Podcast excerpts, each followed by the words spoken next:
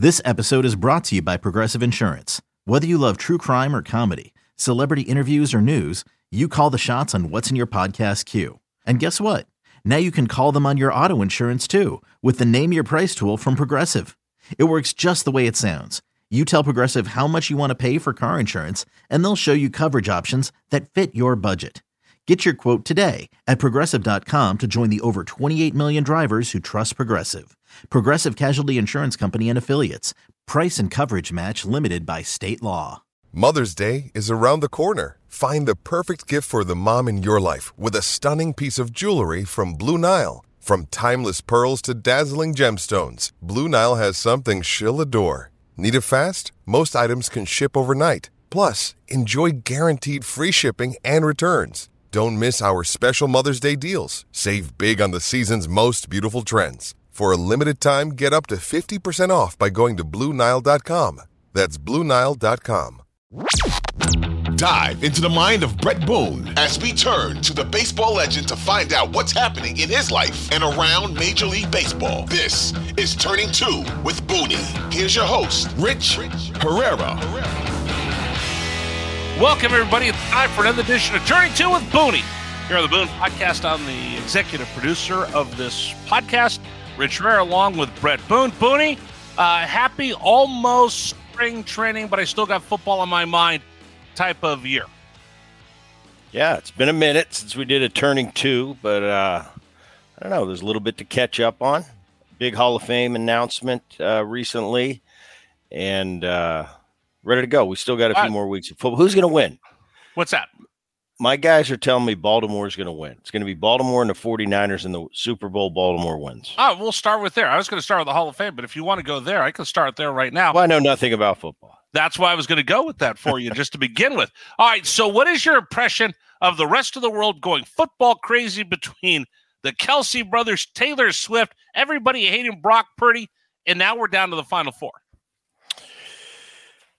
I'll tell you, you know, Brock Purdy, who, who came onto the scene, I remember I was at his first game. Uh, Yeah. where he came in due to an injury. They ended up winning the game. And he's been great. I mean, this is a guy, I don't know how much how many expectations were had in San Francisco before his tenure began. But I think to hate Brock Purdy at this point, I watched the game last week. He wasn't his sharpest, but but what he's done, his body of work, and it's a small body of work, but still, nevertheless, it's been about a year and a half now. Uh, he's done nothing but win. You know, his his big MO is he protects the ball. He doesn't give the ball over. Now, this last recent game, I think, and I don't want to call it luck. They came down when they needed to. Right. He the way he was throwing the football eh, for the entire game, and you said, well, they got one more time with the ball, and he's got to run down and score a touchdown. It didn't look like that was going to happen. He did. I mean, those are the little things That's clutch. that winners do. You know, he didn't have his best stuff that day. You know, I, I liken it to a pitcher. I didn't have my best stuff today, but I found a way to win the game, get the ball into my bullpen's hand. Purdy found a way. So, uh, as far as the hate, football is a different animal. The fan base is a different animal. So I understand that. Uh, fans are fans. They're going to go week to week, and one day you're the hero, and the next day you're the you're you're the goat. And I don't mean the goat in a good way. So I'm enjoying watching these playoffs. But it's but it's and, uh, different, Boonie. because I'm kind of a Niner fan. I Yes, always have I'm- been. Yes. All right. I'm a Niner fan unabashedly. I, I start the radio show with that on CBS all the time, just telling everybody I'm a I'm a I'm a Niner fan, so I'm not going to be uh, I'm not going to be unbiased in any of this. How do you argue with the kid who's going to two NFC Championship games in his first two years? How do you argue Me with as- the kid? Me, me as is- a rational, fair-minded fan, I don't argue. Right. I say it Right. doesn't matter what it looked like. The bottom line here, it's not about numbers and it's not about how many yards you throw for, what your pass completion was, what your quarterback rating is. It's who wins the game at this stage. It's wins and losses, and so far, uh, he's still standing. So it's just funny because we know you do this now that you're now that you're doing a podcast and you show up on uh, radio and TV all over the place. We have a pundit class in sports of people that get paid to be experts, former players, former GMs, those that want to elevate themselves to that position. and it's almost like they're all rooting against Purdy because they missed on him. He was Mr. Relevant, last guy taken in the draft. Right. And everybody wants to hate on him, like, ah, oh, see, you know what? I was right. It's a fluke. He'll come back and be who we think he is. Right. How about how about turn the clock back a few years when Foles came came into the uh into the forefront for the Eagles, ends up winning a Super Bowl. Everybody, oh Foles, ah. this Foles guy, he's a backup. He stinks. He's this. He's that.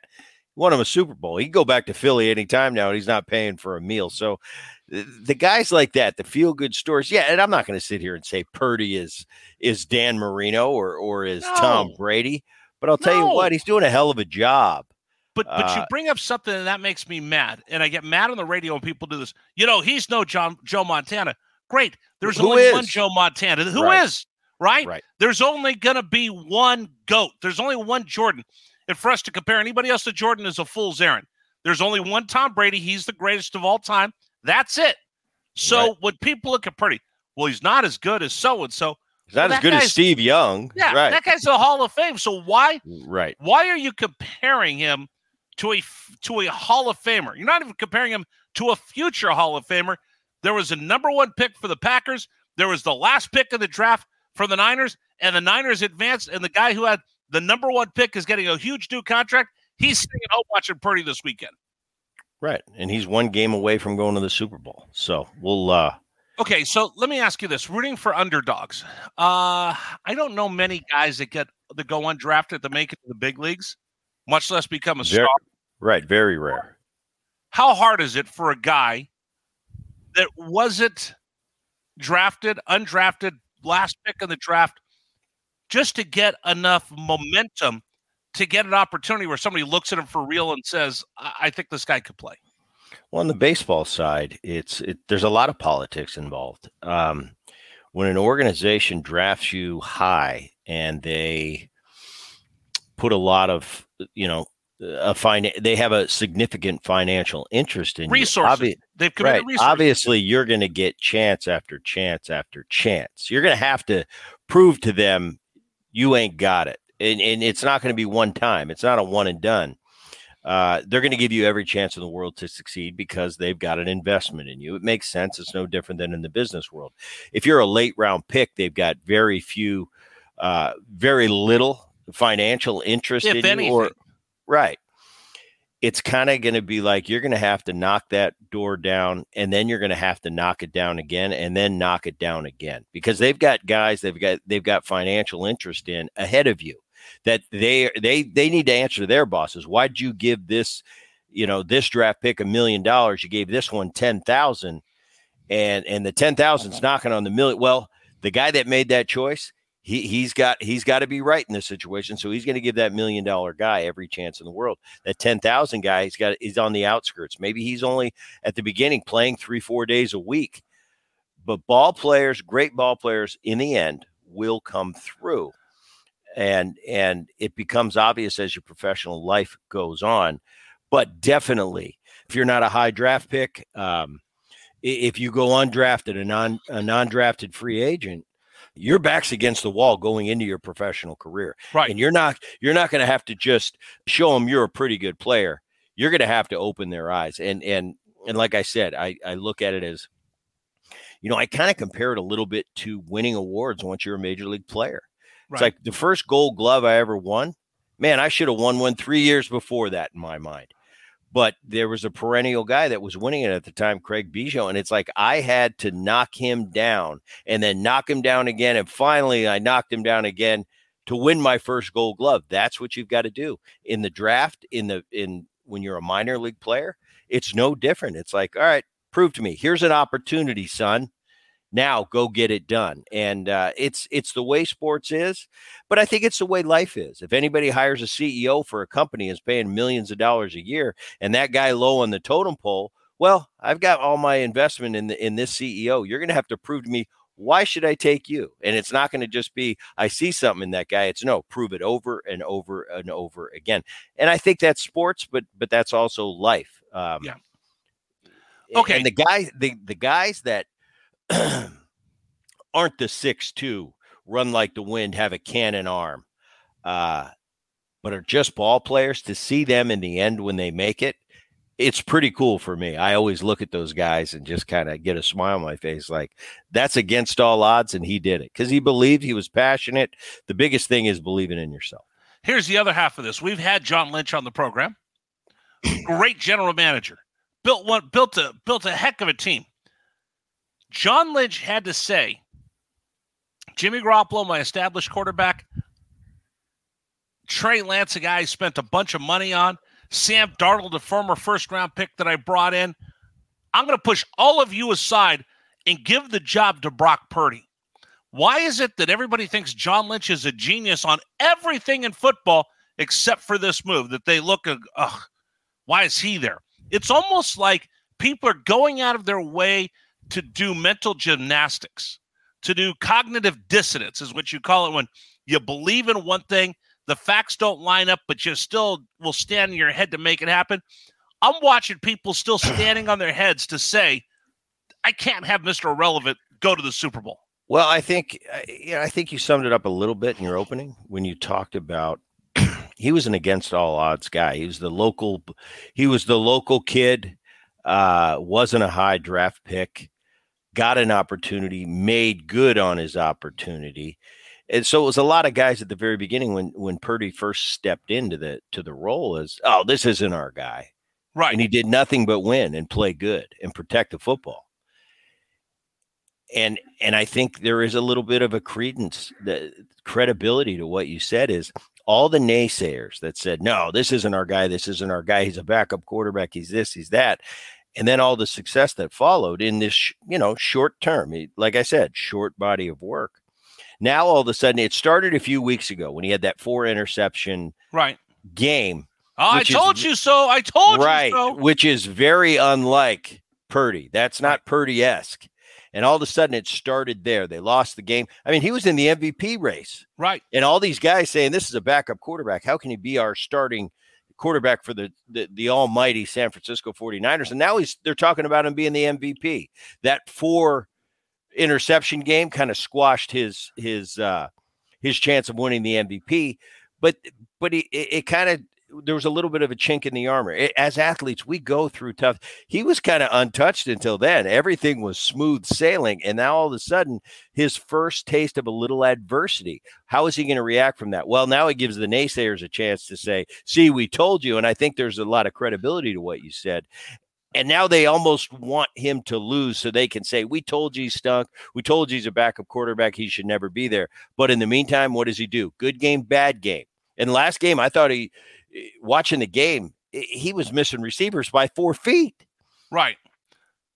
But what happened? At the end of the game, he had a W under his belt. So I think Brock Purdy's smiling right now like this is, he's finally for the first time getting a taste of what it's like to be a big time quarterback on a big time team going to the championship game. And I think he's handled it great. There's so many of us that do this for a living that you see on radio, TV, bloggers, all the rest. We think we know everything and we think we're insiders. And I always say this if I was really that smart, a team would hire me.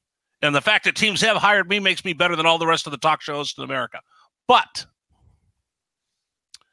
we we want to take you inside the game, but Bret, I you will slap me back into reality if I get too far over my skis trying to be an insider because I've I don't know what it's like to stand at home plate at Yankee Stadium. I know what it's like to watch you do it, but I've never done it myself. I can give you everything of what it could be like, except for standing at home plate facing Randy Johnson.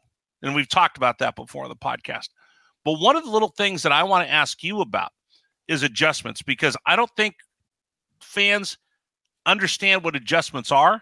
We know the word. We use the word, oh, you've got to make an adjustment. You've got to make an adjustment. Teams have seen the scouting report on Brock Purdy. The same way they'll see the the the hitting the the scouting reports on Bret Boone on how you hit and what you're seeing well and what you're struggling with. They will make adjustments to you. And for mm-hmm. Brock Purdy, if he's had this much success in his career, well, the other team's trying too. They're going to put together a scouting report to see what his weakness is and try to expose that and take advantage of it. The same way if I'm facing Bret Boone and I see he's struggling on this pitch, I'm going to give you a steady diet of that until you show me that you can hit that pitch. Then I'm going to look for another weakness. If you have a hole in your swing this week, I'm going to try to expose it. Talk to me about what it's like when they make that adjustment and that challenge that we're seeing Purdy with right now. Because the challenge for Pur- Purdy's facing is defenses are getting up in his face, and he's not able to extend plays out, and they're crashing on top of him. He's not the most fleet of foot, so he's not running out into the flat. So they made an adjustment where they think they could cause some damage to him, and they've been successful. Now he's got to make that next adjustment. Well, I okay.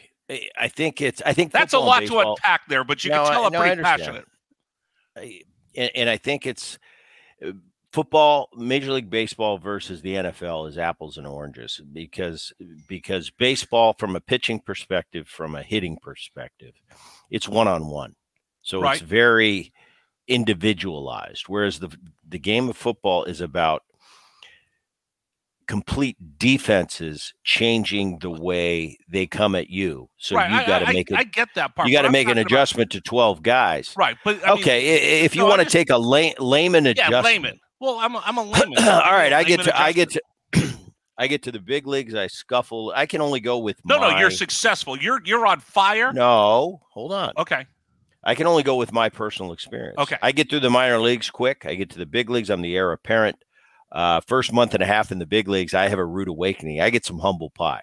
I look up at after my first 30 games in the big leagues, I'm hitting 197. I've never hit 197 in my life. In AAA, I just hit 330. Right. Okay. So you go. Big you leagues is success. different, right? Now, now big leagues have- is now- different. Now you have to make that adjustment. I go into the spring training next year. I got a new skipper. He's tough on me, man. I'm on the shuttle. I go up and down. Finally, mid-season, I get an opportunity, and I'm the guy, and I play every day, and I have some success. Okay. Finally, for the first time, and it works. Uh, because a, a a lot of guys get into this, and I talk to young players. You get to the big leagues through AAA the way you get through. And all of a sudden, you get to the big leagues, and if you don't have success, you've got coaches and front office people. You need to change this, change this, change this. This is what got you there. You've got to stick with it. I stuck with my style. I went into the 94 season, I hit 321. My first year in the National League, doing it my way. What got me to the big leagues? Finally, it took me a while before I stopped listening to that outside noise, trying to fit in so much and prove to everybody I was a big leaguer. Just play baseball. I hit, I, I, I had a big year in 1994 was the strike season. I go to 95. I had a really good follow up year. I get into 96 and 97. They start making adjustments. They Right, start now pounding me what- in. They start Now we know what Bret can do. right in my layman mind. I think no, all my success has been this way, so I got to keep doing it. Well, they're proving that that's not working anymore. It took about a year and a half before I hit my head hard enough that said I got to make an adjustment. And that offseason, I remember after the 97 season, normally I start, you know, I go into to my off-season mode and back then I wasn't a I wasn't a big gym guy. This is now you're talking the mid mid 90s Right. where where the way we prepare for a season now is a little bit different back then. There were guys starting to get into weight training and stuff like that, but I didn't. And I would start my baseball activity the 1st of January. Well, all of a sudden now after the 97 season, I've got to make a swing change. You hear it all the time Right. In the PGA, a swing change, a swing change. Well, baseball players have that too. And I needed to go from a completely closed swing to I was going to open up my swing. That's not something you do on the fly at the major league level. It's something that you need repetition and a lot of it in the offseason. So all of a sudden that season ended 97. I took a week off and I started hitting. I hit for four and a half months because I was making a swing change. I took that into spring training, fingers crossed, said, I've never faced a big league hitter from from a completely open stance. I've always been completely closed. It's new. Everybody's looking. Everybody knew I made a swing change. So I felt the weight of the world and it started to work and it started to translate from the cage. All my work in the off season, it was translating on the field and it started with intrasquads, playing against my Reds teammates, you know. And then all of a sudden I took it in the game and it was starting to work and I started to believe in it. And that's what it is. It's results for us as players. When we get results, that means it's working. It started working for me and I was off to the races with a completely new swing. Now, twice more in my career down the line, I made swing changes again. You know, when I went back mm-hmm. to Seattle for the 2001 season, I, I had a similar approach, not as drastic of a change, but nevertheless a change. I went from my elbows in to my elbows more out. Uh, and that made a huge difference, got me to a different level. It's constant, but the, the, long and the short of it is as a baseball player, we constantly have to make adjustments. And the adjustments as, always as an athlete, you have to make adjustments. right. They're not always major. Sometimes they are. The 97 change for me was a complete overhaul. The 98, the, the 99, the 2001, that was a little mini tweak. So it's like I had a major facelift and then I had some Botox in 99 and some Botox in 2001. Mini. Okay, wait a second. But we always talk about, let's say, Bret Boone, or we talk about Brock Purdy, and it's all on them. I don't know if we ever tip our cap to the other guy like, hey, Bret punched out four times. He didn't want to do that. Do I either say, yeah, Bret Boone's a bum, or do I say, hey, that guy he was facing was really good tonight? No, I, never see anybody. I never see anybody give any credit to the guys. Like you know, Bret's no. out there, and the guy's just throwing batting practice to him. Purdy's out there. The Packers aren't trying to to, to take his head off. Give some credit where credit is due, folks. Hey, it's Kaley Cuoco for Priceline. Ready to go to your happy place for a happy price? Well, why didn't you say so? Just download the Priceline app right now and save up to 60% on hotels. So, whether it's Cousin Kevin's Kazoo concert in Kansas City, go Kevin, or Becky's Bachelorette Bash in Bermuda, you never have to miss a trip ever again. So, download the Priceline app today. Your savings are waiting. Go to your happy place for a happy price. Go to your happy price, Priceline. When you need mealtime inspiration, it's worth shopping Kroger, where you'll find over 30,000 mouthwatering choices that excite your inner foodie. And no matter what tasty choice you make, you'll enjoy our everyday low prices, plus extra ways to save, like digital coupons worth over $600 each week. You can also save up to $1 off per gallon at the pump with fuel points. More savings and more inspiring flavors make shopping Kroger worth it every time. Kroger, fresh for everyone. Fuel restrictions apply. With threats to our nation waiting around every corner, adaptability is more important than ever. When conditions change without notice, quick strategic thinking is crucial. And with obstacles consistently impending, determination is essential in overcoming them. It's this willingness, decisiveness, and resilience that sets Marines apart. With our fighting spirit, we don't just fight battles, we win them. Marines are the constant our nation counts on to fight the unknown. And through adaptable problem solving, we do just that. Learn more at marines.com. Yeah, and and the people in the know, the people that watch the game day in and day out, uh, they appreciate a, a, great performance by an opponent. Uh, but right. the typical fan reaction is going to be, Bret Boone, you suck," and I believe me, I've heard that plenty in my life. It doesn't mean it's fun, but that's a part uh, when you play this game at the highest level, and it doesn't matter what sport across the board. You know what you're signing up for you're gonna right. you're you're gonna have an opportunity to make a lot of money doing something that not too many people get to do. And there's good that comes with this. There's a lot of perks, and there's some negative. And if you're not willing to take the good with the bad, well, then you're in the wrong occupation. Uh, you're going to have to be able to take the sling and arrows when things aren't going good because you're making a lot of money to do a job. And when you're not doing your job, it, part of the thing is you're going to get critiqued and that's through the through several different you're going to have professionals that analyze you on a daily basis wearing you out on the radio tv the newspapers uh, but you're also going to have fans that that pay to watch you play and and put their butts in the in the in the seats at the ballpark and they have every right to, to criticize whatever they want that's I, that's the problem I have when somebody comes out and they're so angry. Oh, how could you do that to him? We know what we're signing up for. I've gotten booed out of the stadium, and I've had a yeah. Wait a second. Wait a second, though. there, there's so the kicker in Buffalo missed a missed a game time field goal. Right. There's got to be a line though, Bret. People are sending him death threats. Well, I never got death threats. I'll, I'll say that, but I don't know. I, I, I don't know. I've never been in that position. I mean, can I if as a, if I fans fans if I saw you at the gas station, right? If I saw you at the gas station and you struck out with the bases loaded, lost the game the night before, can I walk by and go, "You suck"? Is that out of line? Sure. You're with your kids. Think, you're you, you're with think, your kids. You're picking up Rich. You're Rich, picking up your kids from school. I think it's completely out of line. Okay. But I, what am I going to do about it? What am I going to do about it? Beat his ass? No, well, I it's, don't think- part of the, I don't it's part think of that cost of fame. I don't think that would be wise of me. Yes, it's out of line. And I've had people do that to me uh, in public. Not very often, not very often, but I've had some some s- snarky comments during Right. some tough times throughout my career. And it's almost like I can't believe he would say that in, in this setting. I've heard Right. fans in the in the crowd for the most part it's you suck and you know we're going to kick your butt tonight. But I've had fans cross lines. On the opposing team. Yeah, I've had fans cross lines and I said, wait a minute, whoa, slow it down.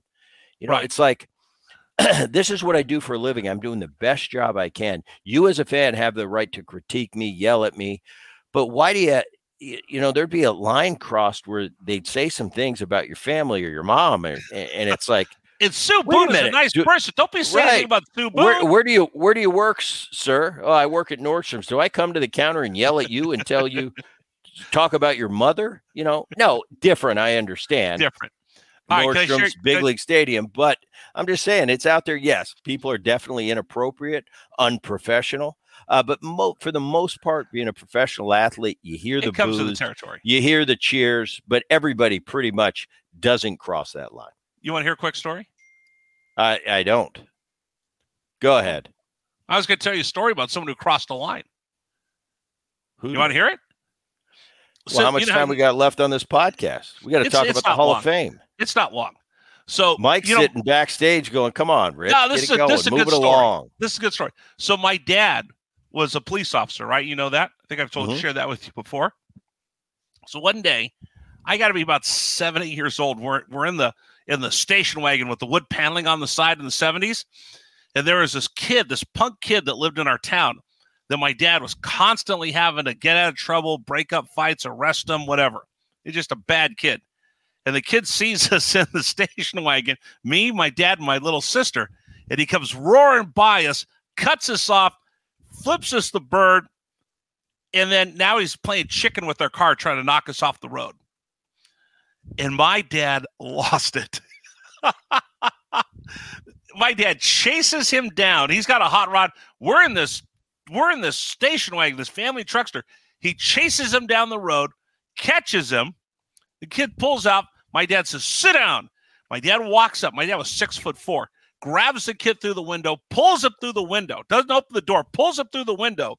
It says, "When I'm on duty, you can say anything you want. I'm with my kids. Shut your mouth." And he drug him by the back of the by the scruff of the neck, stuck his head in the driver's side window of our station wagon, and made him apologize to my sister and I before he let him go. I like it, and and that's something probably in that time. Oh, that was you- a lot. you- now You could do that. Oh, nowadays, I mean, Yeah. you know, you you can't, you know, you you got to watch anybody. everything you do. Anyway, all right. That's one of my favorite stories. I just thought of that. Popped in my head. Uh, real quick, one more thing on Brock Purdy. Bret, how tall are you? Five ten on a really good day. So your entire life, your entire professional career, people have said, Bret Boone, how tall is he? It's always been somebody trying to knock you down.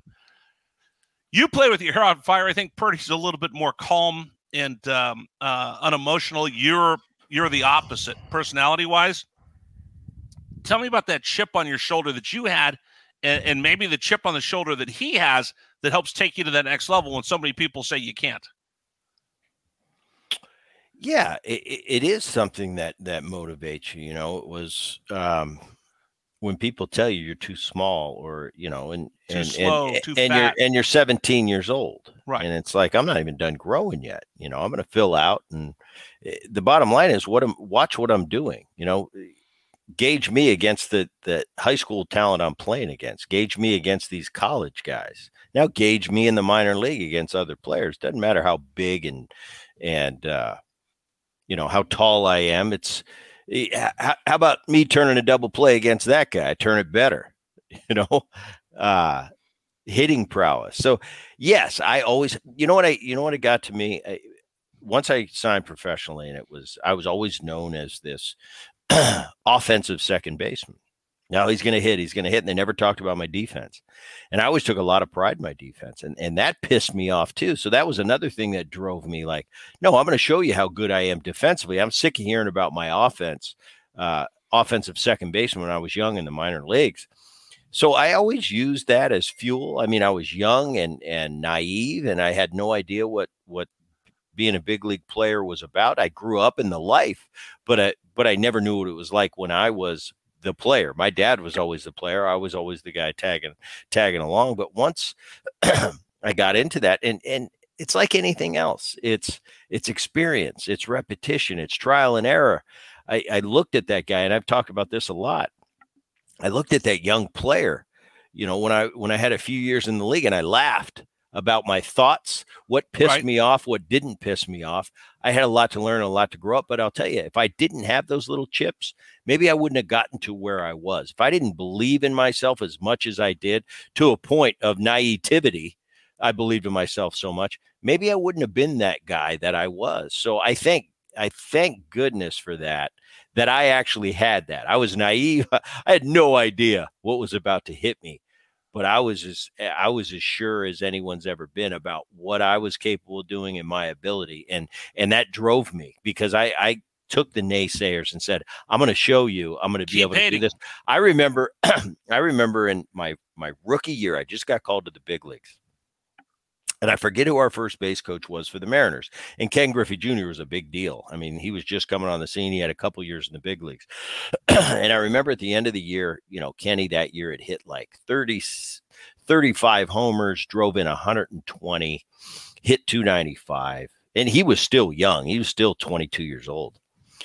And I remember telling that first base coach, I forget who it is. I said, one day I'm going to put up numbers like that.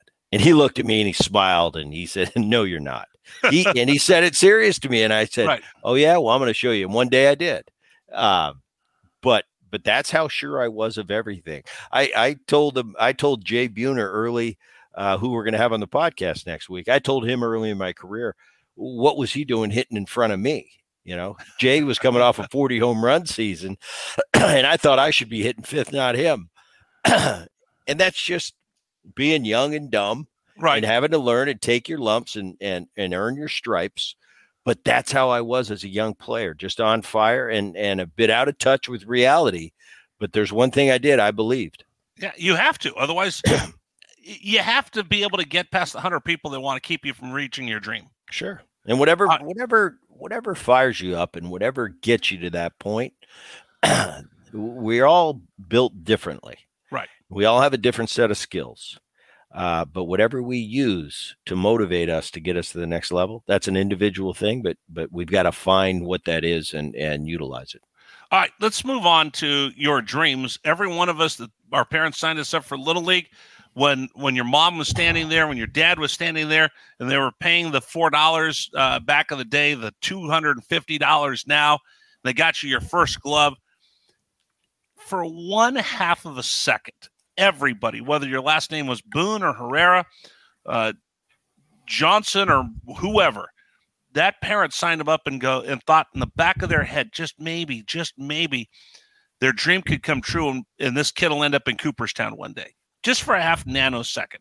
Some, maybe more than a full nanosecond, but just all of us, just just for a touch. One day, my kid might make it to Cooperstown. Well, this week Cooperstown opened its doors for three players, and I want to get your reaction. Beltre, Helton, and Mauer are now part of baseball immortality. They're going to Valhalla. They are headed to Cooperstown. React. Well, my first reaction to the to the announcement was those are three very uh, deserved Hall of Famers. Um, Beltre, I got a chance to play with one year, 2005. Tremendous teammate, uh, gamer, uh, you can he was a guy that could be counted on. Now you look at his numbers and his his body of work uh, he's a no-brainer first ballot. I mean i think he's got the most hits in the history of third baseman. Hit 477 homers 1700 ribbies. It was an obvious choice for me. I i, I knew that adrian was going in and his body of work definitely does he was a gold glove caliber third baseman right. uh, and a tremendous guy. So that was a no-brainer for me. I knew that years ago, Adrian, that's an automatic once he's, it's an automatic first ballot. Helton's a, an, another case. Helton was a tremendous player when I played against him. And I started to think about this just because you play in Colorado, everybody wants to knock you down. Oh, it's because he played in Colorado.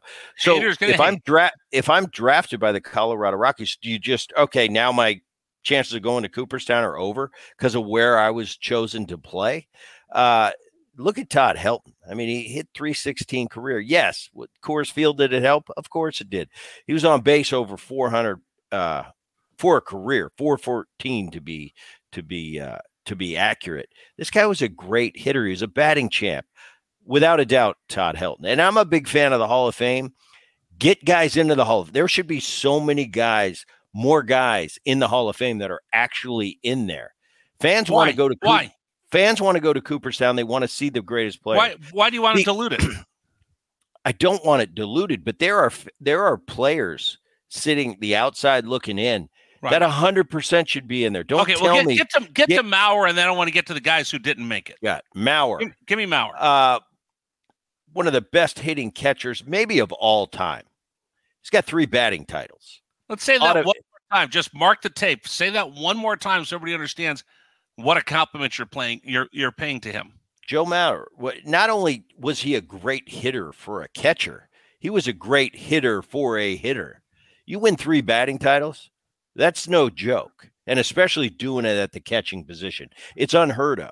So for Mauer, for me, it was a no brainer. It was a first ballot Hall of Famer. He, he snuck in with 76% of the vote. But for me, uh, you're talking about a Posey being a being a Hall of Famer in the coming years.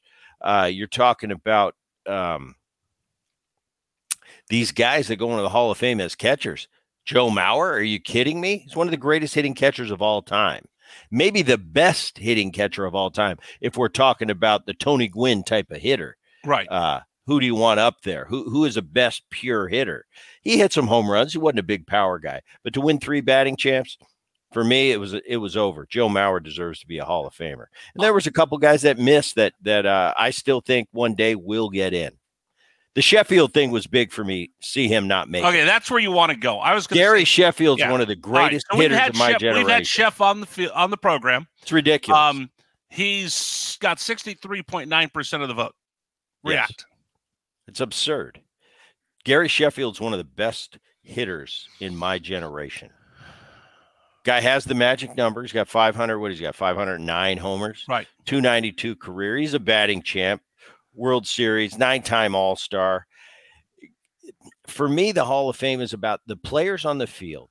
I know we don't vote, but the players on the field, we kind of have an inkling who's a Hall of Famer and who's not. I think if you went around and polled everybody that played during the time Gary Sheffield played, uh, if you polled 100 big leaguers, 99 of them are going to say absolutely. And the fact that he's not in there, uh, I, I just, Why isn't I, he don't in? know. Stupid stuff, reputation. Uh, I think he was linked to having some cream with bonds, never tested positive for anything, uh, but was linked. Uh, Gary could be a little bit distant with the media. That shouldn't play any role at all. A little or a lot. Well, I don't know. I, I I never played with Gary Sheffield. I was never a teammate of his. I was never around him. I didn't watch Yeah, him interact with We, the media. we, we Who cares? that. Rich, I'm not saying as a player that you should be distant with the media. I think media is part of your uniform. Like I'm a big league player, I make millions of dollars. I've got to be cordial with the media and be a good guy. That's how I look at it. But it doesn't matter what I think, and it doesn't matter my personality. And I don't care if you're the biggest jerk in the world to the media. I don't think you should be. Steve Carlton wouldn't even talk to the media. But if you do what you need to do on the field of play, and you don't, you're not a felon, you should be in the big league hall of fame. And it doesn't matter how big of a jerk you were off the field. It, politics shouldn't have anything to do with it. It's what did I do on the field for my time I was in the big leagues? That's what you should be judged on. Now, there are certain, you know, you, you have the Ty Cobb situation, the Pete Rose situation. Now, those are those, Those are, are extenuating circumstances. those are different. But if you didn't do anything wrong, you didn't you didn't you weren't a felon.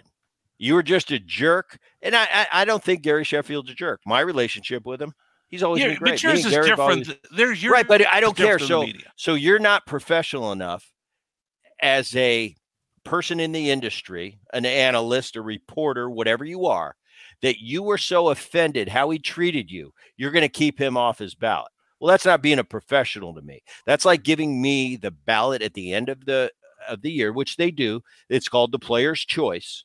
And because I don't like another player personally, am I going to leave him off my ballot? Absolutely not. So I'm going to look and say, who, you know, our typical thing was players' choice awards for the season. Now I'm going to get my ballot and I'm going to go, yeah, I can, I, this guy, I can't stand him, but what did he do this year? You know what? He deserves it this year. I'm not going to take that away from him because personally, what I feel about him, I think that takes professionalism away from the vote. And I think if anybody doesn't vote for somebody because of personally how they felt or how they were treated, however wrong it may be, I think it's a lack of professionalism and you shouldn't have a vote if you do that. I've asked people. How about that? How about Well, that, Rich? Suck on I, I think that there's some gray area in the middle of that as well. I think that personality plays a lot into it. And uh, you remember I Mel didn't Anthony? say it. do- I didn't say it doesn't play. No, no, I'm it. just, I say uh, it shouldn't play into Here- it. here's my point. You, you, do you remember Mel Antonen, the writer from USA Today? I do. Mel Mel passed away a number of years ago, but he was my partner on on Sirius XM. And I asked Mel about this one day, and he he he he let me have it pretty good. He said, you know, it's not it's don't blame us. If you don't like the way that it gets voted as the BBWAA, he goes, then then say something to Hall of Fame because the Hall of Fame entrusts us to be the gatekeepers of Cooperstown. So if you don't like the way we're doing it, fine. We're doing it because we are asked to, not because we want to. We are asked to. And I thought that was a very telling statement that I that I have to remember when it comes to the Hall of Fame. My issue is was Sheffield a jerk to the media? Maybe. Uh, was Sheffield put up numbers that he deserved to get in? Absolutely. Um, but to me, it seems rather elitist, petty, or or something that you look at Sheff and next year maybe he gets in. Did Sheff get better in the last 365 days where he never picked up a bat? Well, the answer's the- no. The problem Did, is, did Andruw he's off the Jones get now. better? He's off the ballot now. Right. Sheffield's done. Done. I mean, he, he he'll get in one day. He's going to be a get in veteran, one day. veterans well, committee. let me use Andruw Jones for uh, a teammate of yours, right? You played right. with Andruw. yes. Did Andruw Jones his first time out? He was like less than ten percent. Now he's sixty-one, and he's trending up. Did Andruw Jones just get better? Did I find a bunch of game footage of Andruw Jones that I'd never seen before? That said, "Oh, I need to watch these at bat. Uh, maybe I need to reevaluate Andruw Jones," or is it a game within a game? Right. Like we'll let you know when we're. we'll let you know when we think you're worthy, like I- uh, I- like you're and- and sitting on high. Right. That's that's ridiculous to me. And who, and I've who gone are the who are the five percent that didn't vote for Beltre? Because I've got a rule right. that nobody can have a hundred percent. Nobody can get in with Right, hundred percent. and that's there why- five guys they set aside and say, guys, don't vote for him, just so we make sure we all didn't vote for him. Right. But it's absurd. Those are games within the game. And to me, it's lack of integrity. You, you're oh, there to do a job. Yes, you're there to do a job. You're not there to set your own rules. Now, it's a flawed system. yeah, but but who has a perfect system? I don't think there is a perfect system. Football. My perf my Football. perfect system is this. Canton does. My perfect system is this. A- And it's so complex that I don't think it'd ever get passed. First of all, no Hall of Famer can be on a committee because they're going to be biased. They're already in. If you're a Hall of Famer, you want less and less people in the Hall of Fame because it's more exclusive. Okay. So Hall of Famers aren't aren't on the panel, but you take in each individual career and they are judged by a panel of their peers. Now you, you have to have certain credentials to get on that panel. And they vote. So so for a Sheffield whether Sheffield's going to make it or not, you take X amount of players that played from 1985 to 2000. And they're the people that vote or not vote for Gary Sheffield. I think that's the way you're going to get the not the personality's not going to come in. You're going to get the truest belief of who's a Hall of Famer and who's not. Andruw Jones, love Andruw Jones, one of my favorite teammates of all time. I've gone back and forth on Andruw until recently because I think of Ozzie Smith. Ozzie Smith, the great, the wizard. He he changed the way shortstop is played. But when we talk about Hall of Fame in 2023, when's the last guy you said we got in for his defense? Brooks Robinson got in for his defense. The uh, You wizard is not- most every- known Everything for in the game is offensive. So all the right. awards. But Andruw you Jones, if there's an right. except, if there's an exception, I think this is pretty, pretty baseball people in baseball wide, players, coaches, front office, managers that were there during Andruw's tenure. I think it's pretty, pretty. It's a pretty popular opinion. Andruw Jones is the greatest defensive center fielder in the history of the game. So right away, if we're going to decide that, and I played with some great ones. I played with Cameron. I played with Torii Hunter. I played with Ken Griffey Jr., the great Ken Griffey Jr. Defensively, Andruw Jones is the best center fielder I ever saw. Bobby Cox, when I played for the for the Atlanta Braves, and I've told this story before, Right. looked at me one time. Andruw made a play, and he looked at me and said, "Andruw, Willie Mays my ass," Right. saying Andruw was better than Willie Mays. Bobby Cox saw Willie Mays, so I'm going to put Andruw Jones into the Ozzie Smith category of Ozzie Smith reinvented the the the position, deserves to be in the Hall of Fame. Andruw Jones kind of reinvented center field. He's the greatest of all times. And oh, by the way, he's also got 400 plus homers throughout his career. Right. That that's he was no slouch offensively, but he's a different. He's the one guy I'll think I'll take and I'll say defense was the difference maker because he was that good. I'll poke a hole in your theory. Well, you're going to be wrong, but go ahead. Um, what type of historical perspective do you have? Historical perspective on Andruw Jones, the player. No, no, no, and- no, no. On your idea of uh, having ball players decide who goes to Cooperstown. There's none. That's just my personal way Right. because That- I that's think, why I poke a hole in yours. yeah. Oh, oh, without a doubt. And I didn't bring that up to think it couldn't have a hole poked in it. Without a doubt, it could. But there is That's no my per- job here. Keep you on right. check. There is no perfect system. I know this current system is far from perfect, and, and I've kicked it around with some players before. I said, "How did how did they get it right?" I don't think there is Football. any way. Football. You yeah, like the football, doesn't. put everybody in a room. Yeah, Put but everybody what, in a I'm, room. what I'm saying is, who chooses the people that get a vote? For me, the players know better than anybody else who is a is just a touch better than the rest of us. Then you're talking about you're talking about who's the best of your generation, not the best of all time. The best of your generation. That's how you have to be judged. You, you have to be judged. No, no, your- no, no. If I'm judging who gets into Cooperstown, I'm talking about the best of the No, best. No, but the number So, the numbers Andruw change. Jones, Rich. Andruw Jones has to be has to be said in the same sentence as Willie Mays to be but, a Hall of Famer. but the problem is is this. Okay, numbers change. They they have the dead Yeah. ball era. They have eras where Yes. hitting was prominent. They have era where pitching was prominent. They had era where the ball was dead. Uh, they had an era Babe Ruth's time. Watch Babe Ruth swing. Could he play today? Of course not. In his time, could he play? He was out homering other teams. Could you have play to- in Babe Ruth's time? You come on. Of course. No, I'm just asking that question. Life It's not a goes question. on, Rich. Baseball Right. doesn't go backwards. Okay. The players today breaking What into happen? the game What today are to superior. Mathewson? Would you stop talking and listen to me? The players of today, the baseball players of today, compared to when I was breaking into the minor leagues, they're superior athletes to my generation. Okay. And in the year 2050, they're going to be superior to these players on the field. Life goes forward, it doesn't go backwards. Uh, guys that played in the 70s, they were the best of their time. That's how they should be judged. If you dominated your generation, you can't compare Andruw Jones to Willie Mays.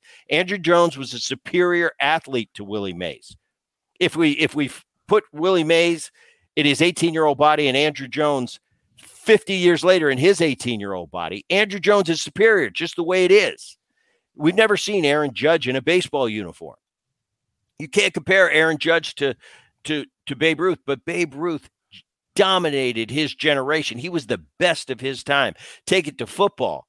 Do you think the 1950 NFL All-Star defensive line could line up against today's All-Star offensive line? No, No. times have Got, changed. gotten bigger, faster, stronger. I get that. part. right. But again, when we're talking about Cooperstown, we're talking about the all-time greats. That You right. For- be on that all-time team. right, but stats change. When I was coming up, Well, what that's was the it? eye test. It was about average. It was about home runs. It was about RBIs. If you were a speed guy, it was about stolen bases. That's how we were judged. Today, they're judged OPS.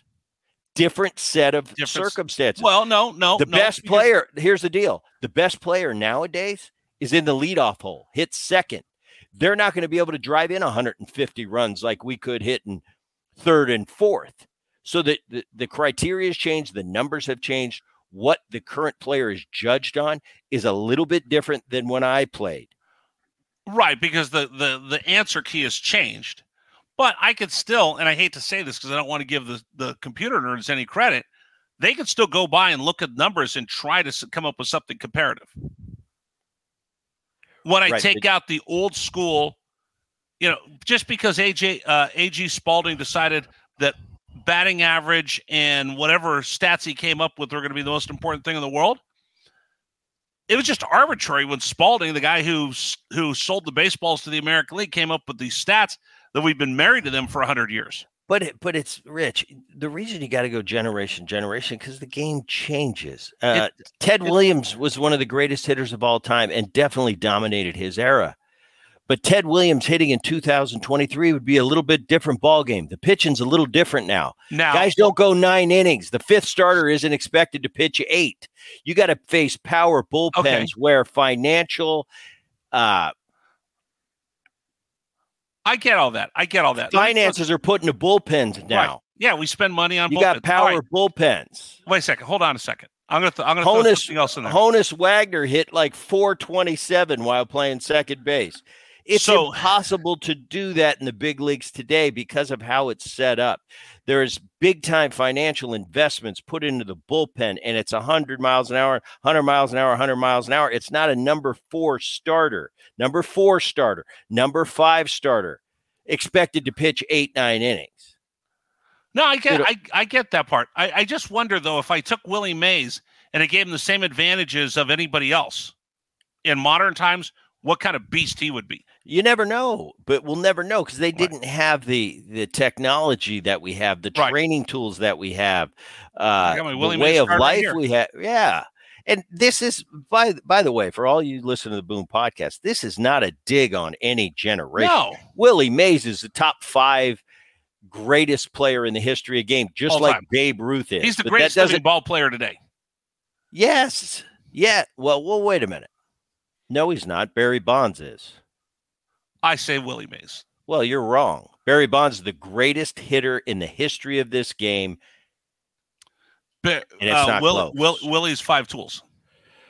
I said Barry Bonds. I said the so is- greatest living So is player. Barry Bonds. So is Barry Bonds. uh, I don't think he was. I don't think he had the the legs of Willie. How many Who had a bases? better- who- how, how many bases did he steal? It a different. Uh, who cares how many tools you have? How, oh, does Brady's tools? Oh, I made you. I made you stop oh, for oh, half a does, second. does here we'll go into your football world. Does Tom Brady's tools add up to Dan Marino's tools? Absolutely not. Who's the goat? Brady. Tom Brady. All Who right. cares about tools? You can take your tools and throw them out the window. They have nothing to do with anything. What do you do on the field? Barry Bonds is the greatest player in the history of this game. All right, let's move on. Unless you want me to just keep making you mad. No, it's it Let doesn't make me mad. you? I'll just keep irritating you if you want. All right, where are we going next? Come on. Uh, real quick, uh, I got to find out what Boone's watching, what Boone approves, but I got to ask about a couple of uh, signings. Hader to Houston. Hader to Houston. Uh, wow, he gets a five-year deal, ninety-five. Probably the premier closer in the game right now. My apologies to Bautista, the the gentleman that pitches for the Orioles that had Tommy John surgery, but he had a one something ERA again last year. Um, he goes to Houston. He makes them the premier bullpen in all the game. To me, you're gonna he's gonna be with Abreu. Uh, and Pressly, who's been their bona fide closer for years. That makes to me Houston the best bullpen in the game as of now. That one move, Hader going there. Um, Stroman to the New York Yankees. We just had Nestor Cortes on the program. Stroman to the New York Yankees. I looked at that deal and I saw Stroman to the Yankees and I thought, hmm, I don't know if I like this. I got to see what the deal consists of. It was a two year deal, $37 million. And when I sat there and thought about it, I thought, who's in today's in, in today's salary structure? Uh, it is what it is. So I, I don't think you can go on money. But to get him at, at roughly 18 and a half million for what he brings to the table, when when right now you're paying 30 35 million for number one starters i'll tell you what this guy's going to go to new york he's going to compete uh, he's out to prove himself each and every year to the people out there that always uh, dismiss him and he's going to be a number three starter for 18 and a half million in today's salary structure. I think it's a hell of a deal. He's going to sit there in the three hole for the New York Yankees. At the end of the day, I think that's a good deal. Uh, San Francisco Giants brought Dusty Baker back as a special assistant. Good move. Great move. Having Dusty close to the game in any capacity. And let's let's be honest, Dusty's his body work speaks for itself. He's going to be a Hall of Famer one day. Right. But he's just staying in the game. Having him around is good for the game of baseball. I don't know how much input he's going to have, but I'll tell you, Dusty's just I a hope a great lot. guy to have.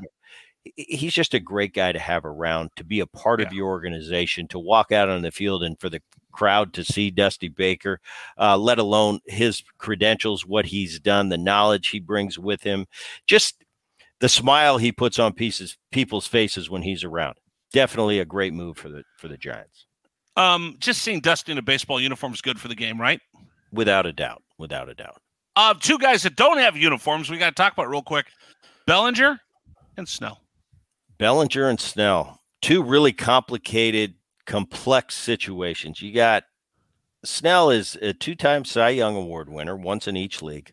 Did it in Tampa Bay when when the San Diego Padres traded for for Snell years ago. Uh, I thought they were they thought they were getting that guy year in and year out. He hasn't been that. Uh, he's won two Cy Youngs.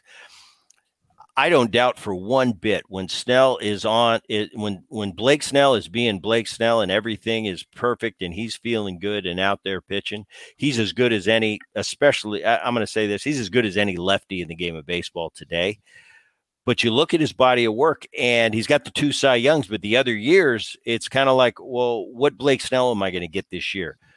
Coming off a Cy Young, being being out there in the free agent market, that ticket is big for Blake Snell. And when you're gonna, that's why I say the Stroman deal was great, two years, thirty-seven. But Blake Snell, you're talking about breaking the piggy bank, and you're talking about a 200 million, 250 million dollar deal. I think a lot of clubs are looking long and hard. Uh, yeah, if we know we're getting the Blake Snell of 2023 that just came off a Cy Young award, oh, we'll pony up to 250. But I think a lot of teams are a little bit hesitant and don't trust that they're going to get that year in and year out. That's what Blake Snell. Bellinger, another another interesting case. I mean, this guy's got an MVP to his to his name. Great player. I don't question the athletic ability. One of the best athletes in all of the game. He could play center field. Uh, he could play first base. He's won an MVP. He's had some big years in in LA. But then all of a sudden he falls off a cliff and hits 197 and and something else two years in a row. Then all of a sudden last year he's the comeback player of the year. I think it's similar to Snell if we're going to invest that kind of big time money and we're talking 150 200 million for a bellinger i've got to know what i'm getting on a year in and year out basis and bellinger's career to this point doesn't prove that out you don't know who you're going to get i think if they say are you going to get the bellinger of a year ago that was playing for the cubs i think the deal would already be done or are we going to get the bellinger of 2021 2022 because it could be either one i think that's where you're seeing the hesitancy for these top line two big free agents. All right, we've gone long here, so let me just get real quick uh, to what Boone's watching. Boone's why ah I'm okay. Netflix is starting to wear me out. I'm I'm starting to get a little sour on Netflix. Uh, fool me once. Well, wait a minute. They just signed the big deal to the. That's where uh, WWE wrestling's going. You're not going to tune in to Monday Night. Raw. I, I, you know, Rich, what I'm what what's important to me is miniseries, and that's all I watch on Netflix. Fool me once. Netflix, tremendous. Finished watching it a couple weeks ago. We haven't had a turning two with Boone. We haven't gone over what Boone's watching. And now I'm watching two different ones simultaneously because I get frustrated at the one. So I change to the other one. it's not a frustration of Boone today. I started, I'm a big Renee Zellweger fan. I started watching What If. I haven't seen Renee in a movie for quite some time. Right. This is almost unwatchable. The the plots that I have, but but once I get into a series and I kind of have a, a rule, if I finish the first series, the the first episode of a series of a season, You're in. and I- and I kind of go, "Oh, this is going to be good," then I'm in. Now I'm in episode like four, and it's like it's like pulling teeth to get through. I had to take a break. It, it- it's driving me. You know how you sit there and you yell Right, at the right. screen because everybody drives you crazy. Everybody's driving me crazy. I don't like it, but I will finish it. What if? And then inventing Anna, the star of Ozark. The, the trailer. star- Oh, gotcha, gotcha, gotcha. It's called Inventing Anna. It's a really interesting scheme about how a young lady completely faked her identity and and got high up and got a bunch of very wealthy people to give her money for her project. She ends up in jail. I'm in episode 4. It's driving me crazy the fake accents all that, but I'm intrigued. It's a really good storyline. I'm watching it. But I don't like What If and I don't like Inventing Anna, but I'm watching all both of them and I'm going to finish both of them, damn it. Fool Me Once on Netflix. stubborn. Really? Stubborn you are. Fool Me Once. Four stars. Netflix. That's a good one. These other two, that remains to be You seen. watch next do, next do turning two down- we'll we'll do cover. you ever sit and watch YouTube? no, You won't just sit and go down that rabbit hole? no, I don't. I, Oh. you, I, you know what I do, Rich. I'm a TikTok I know, I guy. know. I'm a TikTok guy. I'm a 12 year old that I get hooked on the reels. I do not support the Chinese Communist whatever. Party, so I don't have TikTok. All right. Um do what what's a do you ever watch old shows? Like rewatch them? No, I'm a, I'm kind of a two and a half men guy. I, I watch. I watch Seinfeld. That that's kind of my old down memory lane. Uh, but no, as far as old movies, eh, once in a while, if one's that good, I'll rewatch it. But no, I don't make a habit out of it. All right. Um time for Boone approved. You ready? Got it. So you've seen all the football games where we played in just crazy weather. They're shoveling snow in Buffalo Right. and Baltimore and all the rest of that. So I had a caller the other day on CBS Sports Radio that said, you know, this is nonsense. We don't get to see who the best teams are because of the weather. His idea all postseason games should be played in a neutral site where weather and the temperatures don't matter. Boone approved or not? Boone definitely 100% not approved. Uh, the Tell me reason why. You, the reason you get home field advantage is because you've earned it throughout the course of the season. It is the marathon, not the sprint. Your body of work over now 18 games in the NFL should reflect a home field, home crowd advantage that you've earned. So a neutral site, uh, what is the incentive once you're into the playoffs to play, keep playing hard and running your A level guys out there to play for home field advantage? Definitely not approved. Bad idea. Football, that's what it's all about. That's what football is all about. He said, Playing why in the does pro- Mother Nature get to decide? Football's that that's how football's always been. That's just what you signed up for. Baseball is a good weather sport. Football is not. It always has been. People know going in. If if you get to host a uh, a home field advantage game in Buffalo in the frozen tundra, and you bring a team in from Miami uh, that's not used to it, well, you got to play better, and you'll have the home field advantage in Miami. But I think football, the way it's set up, the postseason, the earning your spot, earning home field advantage, it's the way it should be. Not approved, changing it. Boone approved, keep it the same. All right, couple great podcasts we've had. If you get, didn't get a chance to listen, uh, Nestor Cortes came on, and Nick Chanock uh, from Wasserman Baseball. He's an agent. That I've been telling everybody their brother. That's the one you have to listen to. That's probably one of the best podcasts we've ever had. Yeah, Nick. Uh, Nick is interesting. He really broke down the the. Well, he uh, made me rethink. Right. He made me think. He, Well, I, okay, I learned talking to Nick. I learned about free agency and the arbitration system and the nuances in the arbitration system. Why? Why Really was was cool being educated on that. don't don't you learn stuff by hanging out with me every day? No, I learned zero. I mean, and you didn't mention Deion. Primetime was great. I, I really enjoyed the Deion podcast. I haven't talked to him for like twenty years. Uh, Um, that it was was it was good. good. It was cool seeing the soft side of Deion. I thought that was outstanding as well. Uh, coming up on the podcast, we will have Uh, we are going to have Jay Buhner next week for sure, and we might have uh, coach of the Raiders, Rob Ryan. So it might be Buhner and a Rob Ryan next week, uh, maybe a Jeff Saturday. So that's what we got in the Yeah. hopper for for our next few episodes. All right. If you haven't, uh, please do us a favor. Leave us a rating uh, wherever you happen to get your podcast, Apple or here on the Audacy app. Uh, leave us a rating, give us a review. Uh, that helps us uh, kind of figure out what we want to do next in the podcast. So, anything else, Bret? No, I got nothing else for you, Rich. It's All good right, catching up. Yes. go Uh, Niners. We'll see you when we see you. Yeah, that's it. We'll talk to you next time, everybody.